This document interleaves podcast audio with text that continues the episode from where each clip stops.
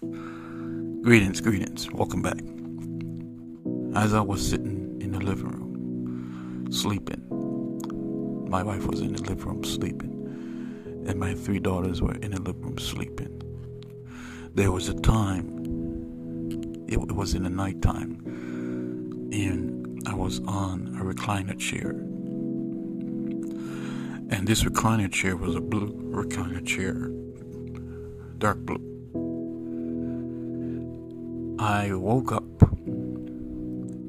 but I woke up while the chair was moving by itself, as well as my body was moving by itself.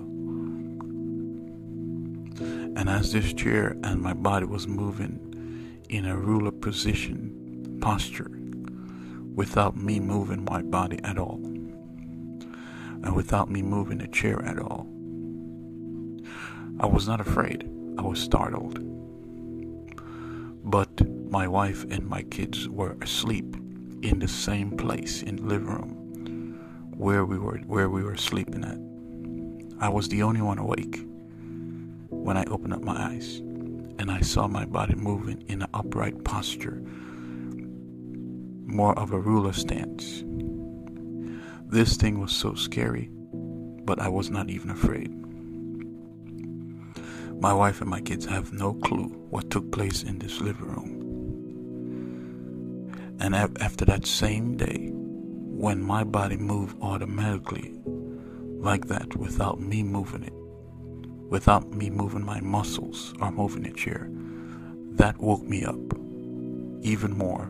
I was already awakened, but it woke me up even more of what God is saying anytime supernatural activities, encounters takes place with any human temple, it is their pivotal moment on moving forward to what God has said to do in their life. The encounter is your proof that God exists. This encounter that I had while my wife and kids were sleeping, and I was the only one being tended to by the supernatural visitation of our God. Whereas my temple moved by itself and the couch moved by itself, that was a wake up call. God is saying, I have placed you in this position and I have chosen you for this cause. So I was placed in a position, and the posture of my temple was being fixed while I'm sleeping, and I'm awakening to my posture being changed. My friend, this is the testimony of ICAM. This is why I do what I do.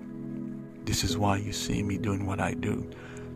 God has visited and God has made a decision of what to do and how to do it. Thus says the Spirit of Cleon.